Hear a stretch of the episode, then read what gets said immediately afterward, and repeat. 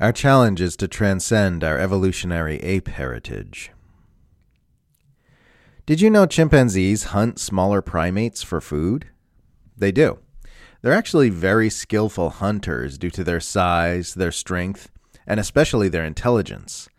They coordinate their attacks, working together to cut off the escape routes of their prey to greatly increase their success rates. Scientists have even frequently observed them using crude spears to kill a small primate species called the lesser bush baby for their meat. One of the many interesting things about this behavior in our primate cousins is that they are so good at hunting that they can become victims of their own success, wiping out entire populations of prey in their area. Red colobus monkeys have been hunted to the brink of local extinction in Uganda by chimpanzees hungry for a quick protein fix, solely because they've been gobbling up those delicious little guys faster than they can reproduce. Sound familiar? The tendency of Homo sapiens to overburden our ecosystem with our consumption is not unique to us and is not new. In fact, it looks like we've been on this trajectory toward ecocide since our ancient evolutionary ancestors began evolving extra brain matter. And it is possible to just stop there and conclude that we are no different from our chimp relatives in this sense that we will keep overhunting the red colobus monkey until there are none left, that we will keep depleting and destroying our biosphere until it can no longer sustain life, that the human brain differs from the chimpanzees only in intelligence, not in wisdom, that we are in essence no difference from the cyanobacteria at the dawn of the Proterozoic era, a new species showing up on the scene and causing a mass extinction event in the ecosystem overburdened by their rapid flourishing. You do also, however, have the option of openness to the possibility that maybe, just maybe, our species is destined for greater things. That maybe, just maybe, we have within us the capacity to transcend the mindless patterning of our evolutionary ancestors and move into a mindful relationship with this planet and its life forms. That maybe, just maybe, this whole human adventure doesn't need to end in disaster after all. From what I can tell, the only people who find this idea outlandish are those who have never experienced a great unpatterning of their own, who have never healed the wounds of their past and transcended the unwholesome mental habits which were given to them by their conditioning. To anyone who has experienced a dramatic transformation from dysfunction into health, it's obvious that any human could potentially go through such transformations as well. Or even all humans. It is possible that our descendants will look back on humanity's existence on this planet from prehistoric times up until this crucial present moment as a kind of bridge between animal life and a new terrestrial expression that isn't driven by the unconscious conditioning patterns that have driven the movements of every species on this planet from the very first single celled organisms onward. That what we're experiencing right now at this critical juncture is what it looks like before the emergence of the Earth's first conscious species.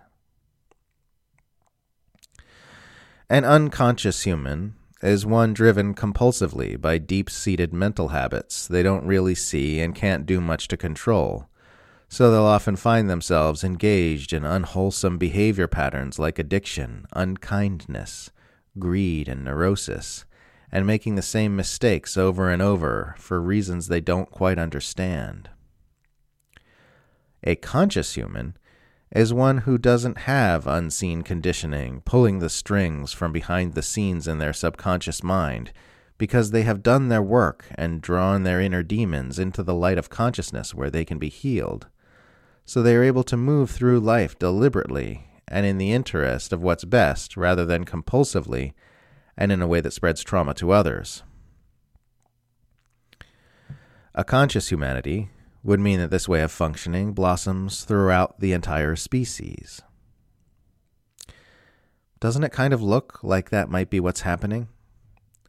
like all the chaos and confusion of these strange times could simply be the birth pangs of a species whose relationship with consciousness is about to take a dramatic pivot?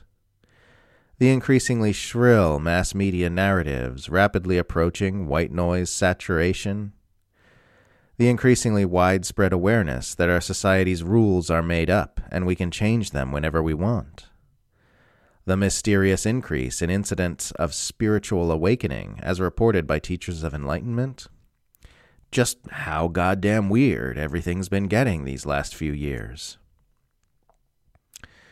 I think it's possible. I think it's possible we are moving as a species toward an adaptation that will enable us to survive in a situation which is very different from the one we first emerged in, as every species eventually does if it doesn't go extinct. If this is indeed what is happening, it stands to reason that it will be an adaptation that prevents us from wiping ourselves out via ecocide or nuclear war, and that a collective movement into consciousness is what that adaptation will look like. A conscious species would be able to work in cooperation with its ecosystem rather than compulsively consuming it due to primitive impulses to obtain and dominate and egoic impulses to be rich and have more. A conscious species would be able to convert civilization from competition based models into collaboration based models where rather than trying to climb over each other to get ahead, we all work together to make sure everyone has what they need to live. A conscious species would no longer see the sense in dividing itself up into separate competing nation states, which brandish Armageddon weapons at each other out of fear and greed. The more I learn about humanity, and the more I learn about myself, the more possible such a world appears to be. Sure, the world's a chaotic and distressing mess right now, but so is childbirth. However bad things get for us, as long as we're still alive, our problems are nothing that can't be fixed with a collective movement into consciousness. Anyway, that's my pet theory right now. And the cool thing about my theory is that if you like it too, you don't have to wait for it to come true you can start becoming more conscious on your own right now and leading the charge for the rest of us.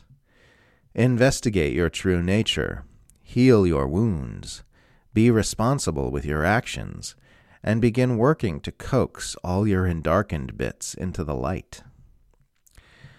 And then hopefully the rest will follow. If they don't, worst case scenario is that you wind up a lot more happy and functional than you otherwise would have been because you brought so much more consciousness to your inner processes and your habits of perception and cognition. This is where the real adventure is at, in my opinion. This is where the rubber meets the road. I will meet you there.